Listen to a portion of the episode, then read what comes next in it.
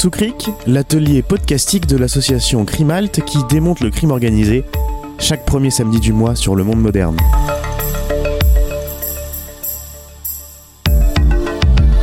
Une émission proposée et animée par Carole Rouault et Fabrice Risoli.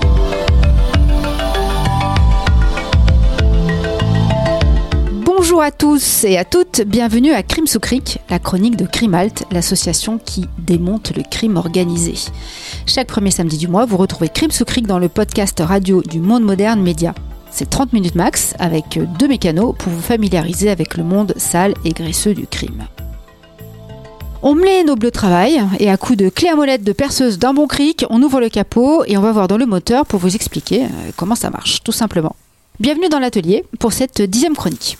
Pour débuter 2021 avec joie, enthousiasme et espoir, si si on l'ose, hein, vous sentez, vous sentez mon enthousiasme, nous abordons aujourd'hui avec vous le sujet, the subject, qui constitue quasiment l'ADN de notre association Crimalt, le cœur de notre plaidoyer auprès des législateurs, et il s'agit de quoi? Il s'agit de l'usage social des biens confisqués. Alors non, non, non, oh là là, n'appuyez pas tout de suite sur pause sur votre ordinateur pour euh, reprendre l'exomile avec une petite tequila. On va vous expliquer, vous allez voir, c'est pas si compliqué.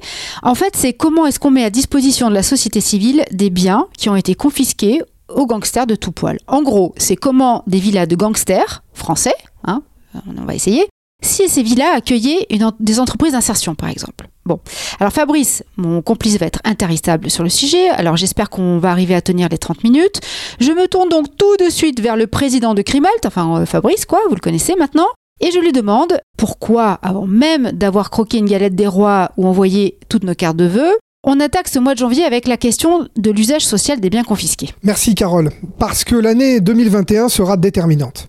Il ne reste plus qu'un an pour qu'une proposition de loi qui végète au Sénat ne soit votée. Une loi française qui permet l'usage social des biens confisqués en France. Or, il semble que les sénateurs ne soient pas pressés de la faire voter, alors il faut en parler maintenant, il faut en parler autour de vous, parce qu'après 2021, ça sera les élections présidentielles, et cette loi partira, sera caduque comme cette foutue mandature. Alors ça, je suis un peu étonnée parce que c'est bizarre tout ça. On, a eu une avalanche de lois euh, liberticides, précisons, euh, qu'on a dû quand même se pelleter dernièrement. Et euh, là, pourtant, le, Sénat rechigne. Est-ce que tu peux nous nous dire, avant de, parler de, du Sénat, euh, en quelques mots, ce qu'est l'usage social des biens confisqués, avant d'en arriver à cette loi euh, française sur laquelle on veut vous alerter? Cette expression recouvre quoi? Parce que pour nos auditeurs, c'est pas forcément évident, d'autant que cet usage euh, n'existe pas encore en France, c'est toute la question. Est-ce que tu nous emmènerais peut-être vers un pays qui est cher à nos cœurs, par exemple, par exemple l'Italie? En effet, la restitution sociale des biens confisqués, ça nous vient d'Italie, c'est unique au monde, c'est révolutionnaire, et je veux vous dire tout de suite ce que c'est. En Italie, depuis 1996, les biens des mafieux, qui sont confisqués, sont mis à disposition des citoyens. C'est-à-dire que les immeubles, les appartements peuvent devenir quoi? Des centres sociaux, pour l'accueil euh, et l'accompagnement des personnes fragiles. Ça peut devenir des centres culturels, pour l'information et l'éducation des populations. Ça peut devenir du logement, pour les personnes handicapées pour la réinsertion sociale et pour la dignité des personnes. Mais c'est parfois des espaces verts, qui participent de la rénovation urbaine, de l'écologie. Ça peut devenir des terrains de sport, un lieu de lien social. Si on prend des exemples très précis, à Corleone, en Sicile, la maison du mafieux, Totorina, que les Français quand même connaissent bien, est devenue un lycée agronome où les jeunes Siciliens apprennent un métier. Que je me fasse bien comprendre. Avant, il y avait le crime organisé et sa transmission de la violence. Après la loi, il y a le savoir transmis pour les futures générations. Autre exemple, à Rome, la villa du gangster romain est devenue la maison du jazz. Donc, avant le crime organisé et l'argent de la drogue, après la culture pour tous. Autre exemple à Milan, vous voyez que je prends toutes les régions d'Italie, l'appartement du mafieux calabrais est devenu un showroom pour une coopérative de prêt-à-porter éthique qui s'appelle Kangiari. Kangiari, changement en calabrais. On comprend donc qu'avant, il y avait le bien du crime organisé et l'argent du racket comme symbole. Après, il y a un lieu de travail légal. Ces exemples pour vous dire que l'usage social des biens confisqués, c'est attribuer ces anciens biens mafieux à nous, nous, les citoyens. Et c'est l'unique moyen de changer les mentalités. C'est un thème qui est vraiment important pour moi. Pour nous, pour nous, tout chez Crimalt et, et puis pour nos auditeurs, j'en suis sûr. Tout à fait, je sens que je vis mon truc. En particulier, si on se focalise sur euh, l'exemple incroyable des coopératives agricoles qui donnent du travail légalement sur des terres confisquées à la mafia, on a pu avoir des infos de dingue de cette pratique grâce à une écoute téléphonique. En gros, un propriétaire de terrain agricole téléphone à un mafieux. En fait, le mafieux, c'est le vrai propriétaire du champ. D'accord? Et le propriétaire officiel du terrain agricole, l'agriculteur, dit Mais tu te rends compte? Il y a un jeune qui est venu me demander euh, du travail. Il m'a demandé un contrat de travail. Ce que je veux vous expliquer, c'est que dans l'agriculture, et en particulier dans l'agriculture saisonnière, le contrat de travail, c'est pas la chose la mieux partagée. En Italie, comme dans le reste du monde. Là, depuis que les coopératives sont installées, en lieu et place de la mafia, en Sicile pour prendre ces exemples, eh ben, elles ont pris l'habitude de donner du travail légalement, depuis une quinzaine d'années. Alors, quoi? Ben, Les nouvelles générations, elles arrivent, elles ont un exemple de travail légal, avec des cotisations sociales, la possibilité de faire un prêt, de pouvoir avoir un logement, etc. Et donc, eux aussi veulent croquer du légal. C'est ce que nous explique cette écoute téléphonique. Donc, tu comprends, l'idée c'est quoi? C'est que la mafia, mais aussi le crime organisé et la corruption, sont avant tout des phénomènes culturels. Ah, alors là, tu me fais plaisir Fabrice, hein, parce qu'on revient toujours à ça, on rabâche, mais oui, tout cela est culturel. La seule manière de combattre la mafia, c'est donc de combattre la mentalité mafieuse. Les Italiens ont une expression. hein. Il faut retirer l'eau qui est autour du poisson. Le poisson, c'est euh, le mafieux. Il faut lui retirer son milieu qu'il y a autour. Donc, la répression, c'est bien, hein, pour le mafieux. Arrestation, condamnation, prison. Ok, c'est nécessaire. Sauf que c'est du ressort du magistrat et de son bras armé, le policier. Et ça doit rester comme ça. hein. Ça s'appelle le monopole légitime, euh, de l'usage de la violence légitime. Ça, ça doit pas changer. Mais nous, nous, les citoyens, on fait quoi, Carole? On paye des impôts, on trie nos déchets, puis on fait des conférences, puis même on vous fait des, des podcasts. Oui, d'accord, mais c'est pas réellement impliquant. Ça ne suffit pas. Il faut agir sur les mentalités qui font que les citoyens préfèrent la corruption, même passive, à la citoyenneté démocratique et sociale. D'ailleurs, tu sais mieux que quiconque, toi, Carole, car tu étais euh, dans la province de Naples en 2019 avec Crimal, dans Ah, le je, cadre je confirme. D'un séjour de formation Erasmus+, sur les terres de, les terres de Michele Zaza, un mafieux de la Camorra qui a fait sa carrière en France. On lui a confisqué ses terres et aujourd'hui, ce qu'on a visité, c'était une coopérative qui fait de la mozzarella bio. Le responsable qui fait ça depuis 8 ans, je crois, il nous dit, bah, depuis quelques années, donc c'est récent, hein, depuis 2-3 ans, des gens, des jeunes qui habitent le territoire disent moi aussi je veux travailler à la coopérative euh, euh, de la mozzarella bio. Avant il n'y avait pas de candidature spontanée parce qu'on n'osait pas aller travailler sur ces coopératives. Maintenant c'est devenu l'exemple. Eh oui, c'est ce que j'ai appris d'ailleurs lors de ce, de ce voyage d'études qu'on a fait ensemble avec, euh, grâce à Erasmus+, c'est que historiquement, euh, l'idée de cette restitution des biens que la mafia a volés, hein, parce qu'elle les a volés ou elle les a acquis avec de l'argent sale, cette idée n'est pas nouvelle. Euh, on a appris dans ce voyage qu'en fait l'antimafia, elle est née en Italie au moment même où naît la mafia. C'est comme toujours, il y a toujours pouvoir et contre-pouvoir. Heureusement d'ailleurs, hein, c'est le yin et le yang. Mais c'est-à-dire que lorsque, par exemple en Sicile, lorsque des, paysans sans terre se, battaient pour survivre euh, et se faisaient assassiner par des mafieux euh, à la solde de grands propriétaires terriens, euh, bah, il y avait aussi des levées de boucliers pour essayer de, dire que tout cela n'était plus possible. Et, je pense d'ailleurs au préfet Cesare Mori qui avait été envoyé par Mussolini en Sicile. Donc là, on est euh, fin, début des années 40. Ce préfet chassait les voleurs de bétail dont les clans siciliens à l'époque euh, étaient spécialisés dans, le vol de, de-. Et euh, le préfet remettait à disposition le bétail volé en place publique en disant bah voilà, ça appartenait à la, à la, communauté, ça revient à la communauté. Bon, enfin, ok. C'était une lutte anti-mafia, mais qui servait le fascisme. Bon, ah, on va dire, on s'en sort jamais finalement. Ça me fait plaisir. euh, Tu, je reconnais bien l'historienne qui est en toi. Je te dirais aussi que euh, le préfet Maury, il pendait les voleurs en place publique. Je pense que depuis, la démocratie fait beaucoup mieux. Par exemple, le système italien possède depuis 1982 le délit d'association mafieuse. Ah, alors délit d'association mafieuse, je vous renvoie à ce sujet à notre émission de décembre. On a expliqué très longuement ce que c'était. Et de nombreuses confiscations, très ingénieuses, dont une confiscation administrative, anti-mafia, obligatoire pour les mafieux. Pour les mafieux qui sont arrêtés. qui sont arrêtés et leurs complices. Pas uniquement ceux qui sont arrêtés, mais c'est une confiscation révolutionnaire qui fera l'objet d'un podcast, car à elle seule, elle permet la confiscation de 5 milliards d'avoirs par an. Et 1 milliard en cash tous les deux ans. 500 millions d'euros tous les ans en cash. hein. Je ne parle pas d'estimation immobilière. Du coup, cette loi de confiscation existe depuis 82 et on estime à environ 100 000 biens confisqués, afflux euh, tendu depuis 82. Hein, Il y en a qui ont dépéri, euh, voilà, on les enlève de la, euh, on les enlève du décompte. Et de tous ces biens, il y a les meubles, hein, les bateaux, les yachts, les Ferrari. Ça, on les vend. hein, euh, on récupère de l'argent, on peut pas faire autrement. Il y a les entreprises. C'est très compliqué. Il faut les gérer après leur saisie. Une fois saisis, on nomme un administrateur qui fait tout ce qu'il peut pour préserver les activités et donc les emplois. Car on sait que dans le cas contraire, quand ça ferme, le mafieux en profite. hein. En gros, le mafieux, il se balade sur le territoire. Il dit aux gens, vous voyez, avant, il y a un hôtel qui donnait euh, du travail. Maintenant, l'hôtel, il est fermé. Et ça, c'est à cause de la magistrature. Donc, la fermeture des entreprises, c'est terrible. Quand elles sont confisquées à titre définitif, elles entrent dans le patrimoine de l'État. Elles peuvent être louées, vendues ou liquidées. Mais soyons sincères, elles font souvent faillite ou sont liquidées, car elles ont du mal à vivre hors du circuit mafieux. Pour autant, il est important de dire qu'il existe de beaux exemples de réussite, pas uniquement symboliques. Par exemple, la coopérative du ciment à Trapani en Sicile. Pourquoi c'est un bel exemple?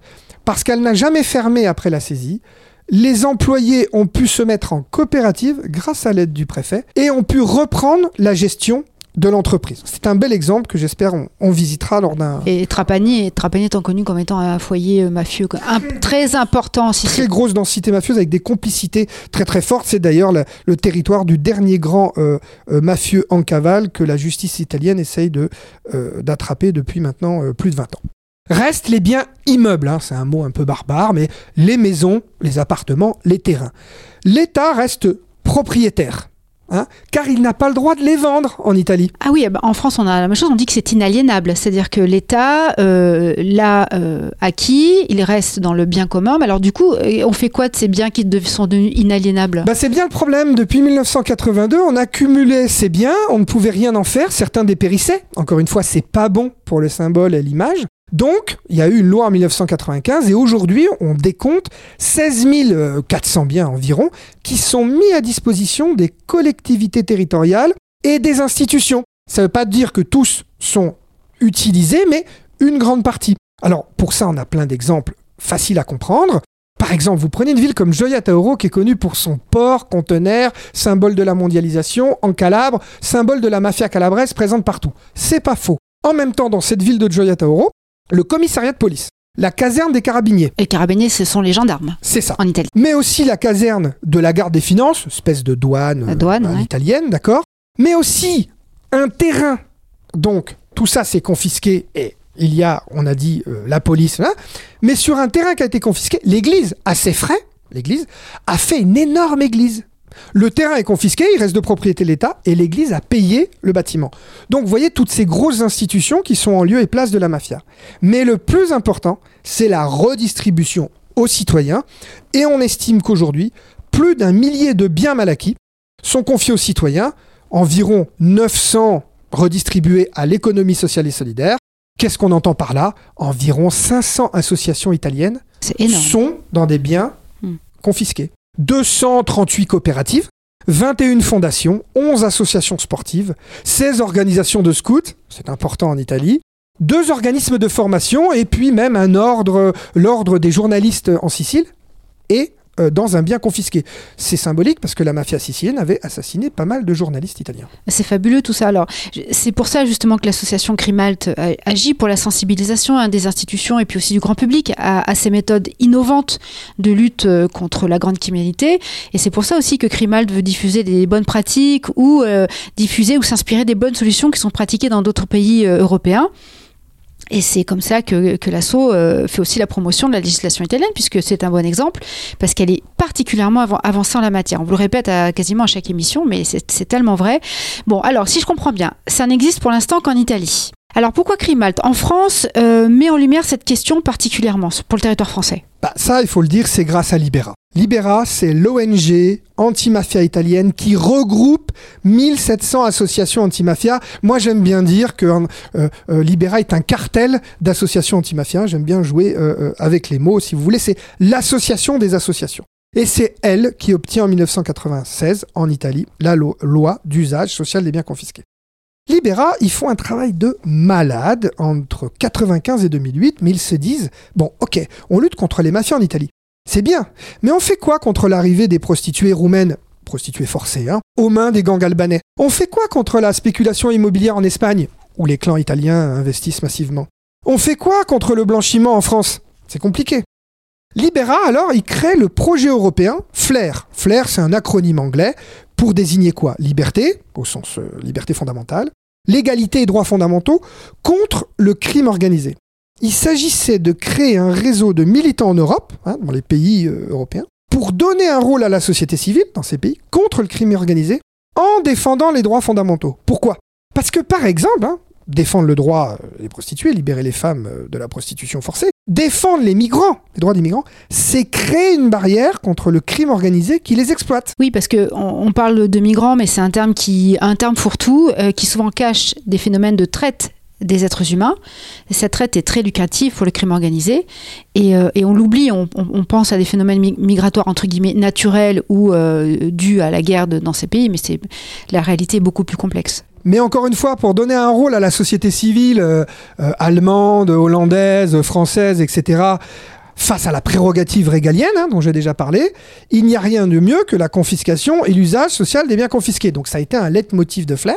On s'est retrouvé avec les Italiens de Flair Libera, un militant serbe qui représentait une association, un allemand, euh, une autre association, Mafia Nandanke pour pas la, citer, un hollandais et moi, Fabrice, le petit français tu sais, c'est euh, le Grand Bleu. C'est euh, Jacques. bon, bref. En décembre 2009, pour un acte fondateur du plaidoyer euh, euro-français, Confiscopolis à Bruxelles devant le Conseil des ministres des 27 pays européens. Confisco quoi? C'est quoi? C'est un cluedo ce truc? C'est quoi?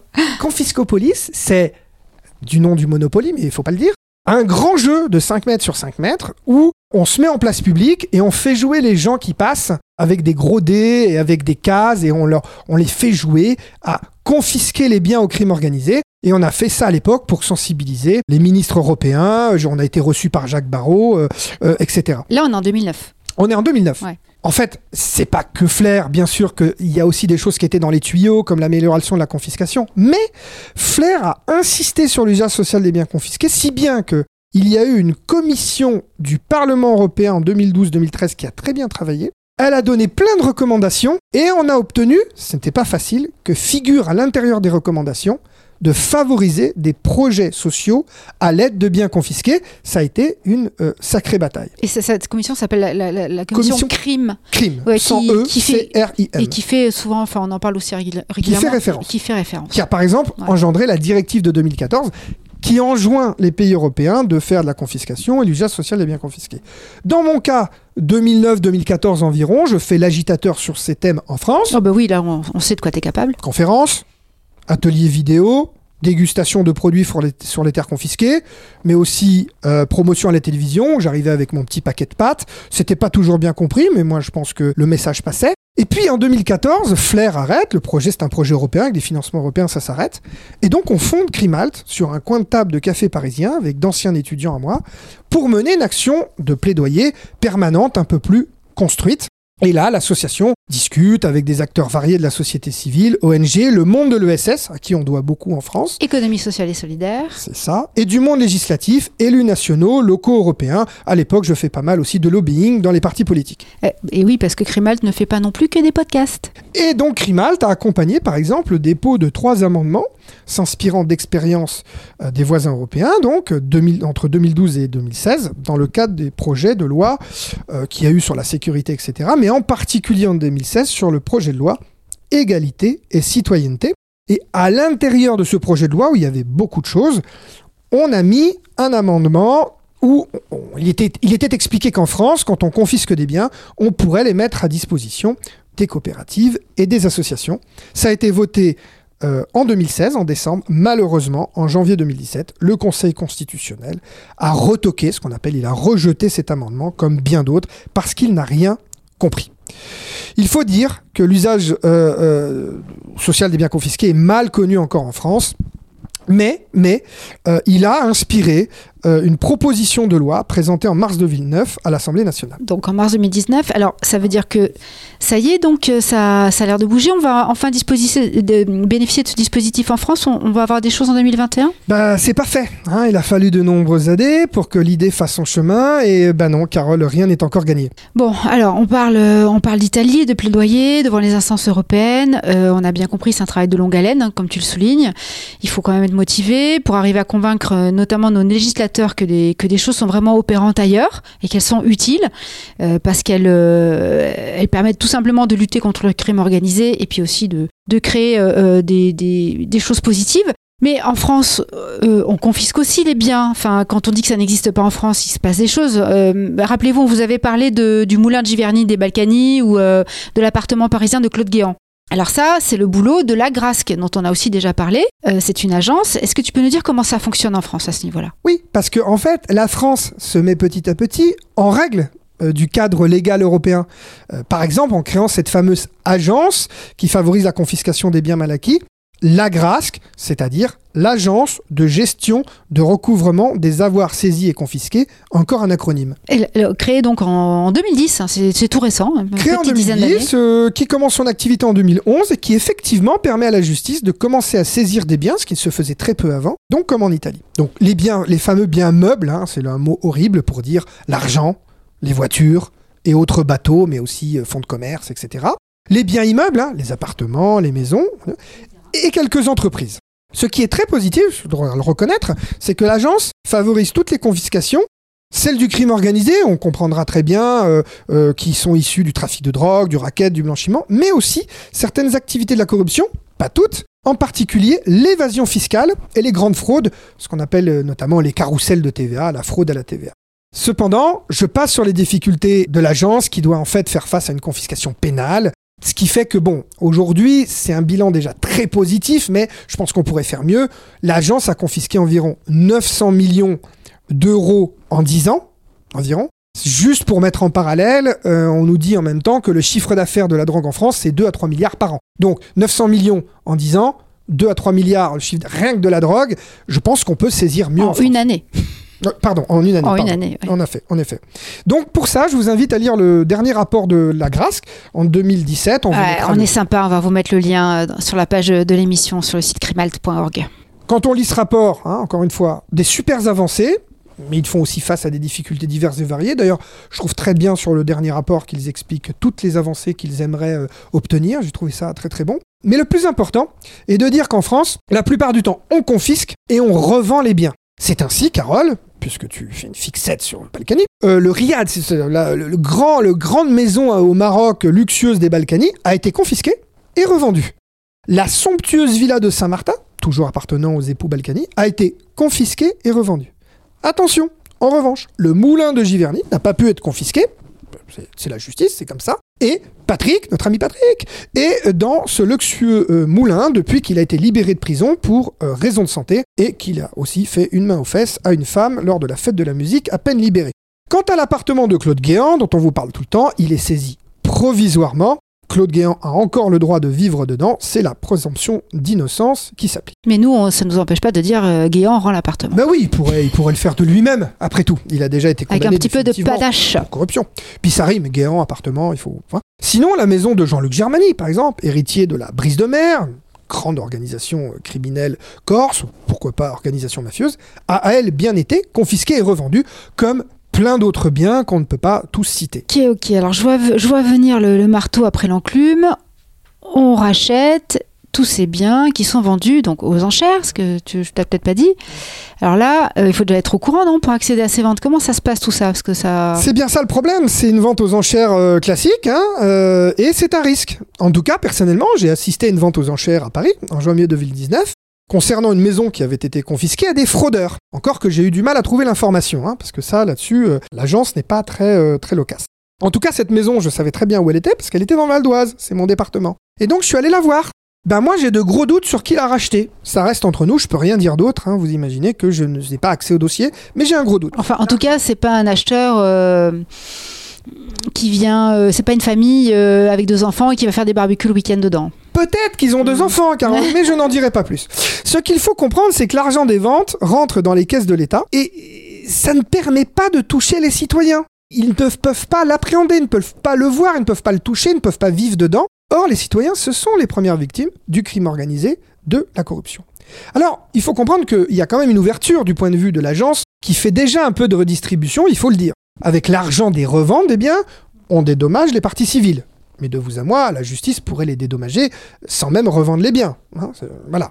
Grâce à un article du Code de la consommation, on entend parler parfois que euh, les marchandises, denrées alimentaires euh, euh, qu'on a trouvées dans des magasins qu'on a confisqués, sont redistribués à des ONG caritatives, etc. Bon, c'est un détail. Des fonds importants sont reversés à la Mildeca. Ah oui, alors la Mildeca, c'est la, mission interministérielle de lutte contre les drogues et les conduites addictives. Le raisonnement, c'est simple. Hein. Le trafic de drogue rapporte l'argent, donc on confisque des biens en trafiquant de drogue, on redonne de la, des fonds pour lutter contre la toxicomanie. Ça se comprend. Euh, des voitures, bien sûr, sont données à la police. Hein. Euh, il y a deux mois, la loi a autorisé que ces voitures soient aussi mises à disposition de la justice. Je pense par exemple euh, euh, tout ce qui est du côté pénitentiaire. Donc voilà. On alimente le fonds des victimes du terroriste, on prend en charge des victimes de réseaux de prostitution, même si là-dessus je n'ai aucune source. C'est quelque chose d'assez récent et j'ai rien trouvé. Enfin, c'est important pour moi de vous citer l'action de Madame Taubira, ministre de la Justice pendant la mandature Hollande, qui, grâce à l'argent des ventes des biens confisqués, en France a pu alimenter le fonds de protection des coopérateurs de justice. Ces coopérateurs de justice, hein, euh, qu'on appelle à tort euh, repentis, c'est en fait d'anciens gangsters qu'on protège, hein. ils font de la prison, mais on les protège, eux et leurs familles, pour qu'ils aident à la manifestation de la, mérite, et ça a un coût, cette protection a un coût. Ça a un coût, il faut mettre des policiers dessus, on n'avait pas d'argent. Elle, euh, elle a eu l'idée de prendre l'argent des confiscations et de le mettre à la protection des coopérateurs de justice. C'est bien et c'est important pour nous de vous dire ça parce que ça montre que la loi qui a créé l'agence donc de confiscation est une loi virtueuse qui a permis d'entraîner d'autres pratiques virtueuses comme celle de l'encadrement des témoins, parce qu'il n'y a pas que des gangsters. Hein. Euh, on protège aussi une femme qui a euh, dénoncé un réseau terroriste, hein, et donc il faut de l'argent. Donc euh, c'est un cercle vertueux, et ça c'est très important, car on a connu la même chose en Italie. Par exemple, quand on commence à visiter ces structures lors de nos voyages Erasmus, on voit tout de suite que beaucoup de personnes en situation de handicap, en particulier handicap mentaux, sont dans des biens confisqués en Italie. Et on ne sait pas trop pourquoi. Et j'ai eu l'explication lors d'un séjour en compagnie. J'ai appris du maire antimafia de Casal di Principe, euh, qui est un maire euh, qui est psychiatre. Alors juste pour nos auditeurs, Casal di Principe, c'est euh, où on, a, on était en voyage et on a rencontré de, formidables acteurs de l'antimafia. Et c'est une ville qui est à la, dans la banlieue de Naples. Absolument. Et là, il nous explique que ça doit beaucoup à une loi révolutionnaire de 1978 qui a conduit à la fermeture des hôpitaux psychiatriques en Italie, où on enfermait systématiquement tout type de malades mentaux. Il semble, l'avis de tous, que cette loi qui ferme les hôpitaux psychiatriques est un progrès humain et de santé publique énorme en Italie pour que les malades ne soient plus traités comme des animaux. Certes, sauf que ces porteurs de handicap ont quand même besoin de soins, d'accompagnement, qui a été transféré à des services communautaires, bref, des associations qui s'occupent de soins et d'accompagnement de ces malades. Or, il leur faut quand même des locaux pour aller prendre en charge la journée, voire la nuit pour ceux qui ne peuvent pas dormir avec leur famille. Alors, quand tous ces membres d'associations qui viennent euh, accompagner les malades, euh, euh, les handicapés mentaux en Italie, ont vu dans, les années 90 tous ces biens dans leur commune qui étaient confisqués à la mafia mais dont on ne faisait rien, eh bien ils ont poussé pour que ces biens leur soient attribués. Et c'est pour ça qu'ils ont poussé que Libera a profité de cette idée et a eu l'idée de l'usage social des biens confisqués en Italie. C'est vraiment important de comprendre comment une loi vertueuse en entraîne une autre et c'est pour ça, à mon avis, qu'il faut absolument qu'en France, on mette en place une loi d'usage social des biens confisqués pour que, quoi mais par exemple, la villa du trafic en drogue devienne une régie de quartier, par exemple. Alors, tu disais justement en introduction de, notre émission que 2021 serait déterminante. Que va-t-il se passer? Écoute, le, le, 26 mars 2019, les députés ont adopté à l'unanimité la proposition de loi déposée par Madame la députée Sarah El Haïri visant à l'amélioration de la trésorerie des associations. À son article 4, prévoit la possibilité de mettre à disposition des structures d'intérêt général à partir de biens confisqués. Hein. un bien confisqué peut être mis à disposition d'une association, d'une fondation d'utilité publique. Et d'ailleurs, il y a eu un rapport euh, du haut-commissaire à l'USS en 2017 qui disait que 30% des biens qu'ils avaient regardés sur la liste pourraient être réutilisables au vu de leur accessibilité, euh, proximité avec des centres urbains, pour une activité économique. Donc, c'est jouable. Il faut préciser qu'il y a quand même des trous dans la raquette de cet article. on ne tient pas compte des coopératives qui ne sont pas concernées et on ne tient pas compte des collectivités territoriales. Donc c'est l'agence, le ministère de la Justice et des Finances qui mettrait à disposition des associations. Le Sénat a amélioré le texte en juillet. Il a permis aux foncières des logements sociaux, en gros hein, du logement social, mais euh, euh, leurs gestionnaires, enfin, leur, euh, comment dire, leurs dirigeants une gestion désintéressée puissent avoir aussi à disposition et faire du logement social dans ces biens confisqués. Super. Comme le Sénat a modifié le texte, l'Assemblée a revoté en novembre à l'unanimité, faut le dire, hein, c'est important quand même à l'unanimité. Le problème, c'est que c'est comme ça, ça s'appelle la navette parlementaire. Ça doit revenir au Sénat pour un vote conforme. Donc des sénateurs, ben alors là c'est bon, tout roule. Enfin c'est un processus législatif euh, classique, donc on va y arriver. Eh ben non, patatrac Parce qu'il y a un truc qui s'appelle le Covid qui est arrivé entre-temps. Non mais attends, ça va, ça va pas tout bloquer. Eh ben oui, le législateur a depuis d'autres chats à fouetter, comme de pondre des lois sur la sécurité globale, des lois sanitaires, j'en passe et des meilleures. Et donc j'insiste, parlez autour de vous pour que cette loi soit votée, interpellez vos sénateurs, on en a interpellé un certain nombre, pour amorcer un cercle vertueux. La maison du trafiquant de drogue à Marseille ou dans le 93 doit devenir un hébergement d'urgence. L'appartement du corrompu doit être mis à disposition d'une association d'intérêt général. Par exemple, devenir le siège de l'association Anticorps. Ça me paraît euh, une évidence. bon, ben on voit en France quand même que c'est pas encore gagné, euh, mais on, on, y travaille. Euh, il semble que. Hum, les résultats, en tout cas euh, en Italie, euh, les résultats économiques notamment, sont flagrants et sont euh, assez impressionnants. Est-ce que tu peux nous, donner des exemples de biens confisqués qui, qui entrent dans le circuit de l'économie sociale et solidaire, par exemple, tu vois, pour en parler, ou pour des associations? En fait, en gros, c'est pas des choses qui coûtent à la communauté. Au contraire, ça produit de la bonne économie. C'est ça. Le but, c'est le retour de ces biens à l'économie légale pour une dynamique positive. Un bien issu de l'illégalité réintègre la sphère légale ou peut apporter du travail, de l'activité à l'échelle locale. Chacun est concerné. Cet usage social profite à l'économie sociale et solidaire et change les mentalités. C'est un outil pour une société plus inclusive. Parce que le système des biens confisqués assure également une forme de rachat social. Car là où l'État n'arrivait pas à remplir ses missions d'intérêt général, hein, association, on en a parlé, handicapés mentaux, etc., les structures privées parviennent à se substituer aux institutions publiques pour mener une mission de réintégration. On remplit le vide, car euh, les familles manquaient de moyens légaux hein, euh, pour prendre en charge par exemple les malades, avec des problèmes psychiatriques, on a déjà parlé. Et donc, euh, il faut comprendre que, par exemple, en Italie, les coopératives ont l'obligation d'embaucher au minimum 30% de personnes en insertion. Oui, 30%. C'est 6% en France, euh, le, le, handicap obligatoire. Ouais. 30% dans ces coopératives, parce que c'est un statut particulier, donc euh, handicap, ancien toxicomane, sortie de détention. Hein c'est bien gentil la prison, mais des, oui. hein, qu'est-ce qu'on fait quand les gens sortent? C'est quand même capital. Cette philosophie est diamétralement opposée à la culture du plus fort imposée par la mafia. Merci Fabrice, c'est une belle, c'est une belle conclusion c'est vrai que Crimalt martèle depuis dix ans qu'un qu bien qui ne profite pas à la population est un bien confisqué à la population. C'est pourquoi la, réutilisation des biens confisqués euh, au crime organisé, c'est une véritable valeur économique et c'est aussi, euh, ça a aussi une grande valeur sociale, institutionnelle, parce que ça permet l'acculturation à la légalité, c'est-à-dire créer de une culture contre l'illégal. Et c'est un combat qui est culturel, ça c'est mon dada, je, je je rabâche, mais euh, je radote, comme disait ma grand-mère. Mais bon, c'est important et euh, on a tous compris euh, en 2020 à quel point la culture était nécessaire, hein, quoi qu'on en dit et continue à dire nos gouvernants. Donc, chers auditeurs de Crime sous Cric, on aura le plaisir de, vous retrouver dans un mois. On vous laisse le temps de réfléchir à, cette proposition de loi qui, est dans les tuyaux. On se retrouve le samedi 6 février, juste après une bonne chandeleur avec des crêpes bio, à éthique. On va essayer. Merci Alexis Poulain de nous accueillir sur ces ondes de numérique, à Antoine Gouritin pour son bichonnage sonore. Et vous avez évidemment, comme toujours, plus d'infos sur le crime organisé, sur l'association Crimalt et sur cette émission sur le site crimalt.org et on vous donnera toutes les refs de la chronique d'aujourd'hui. À bientôt. Au revoir.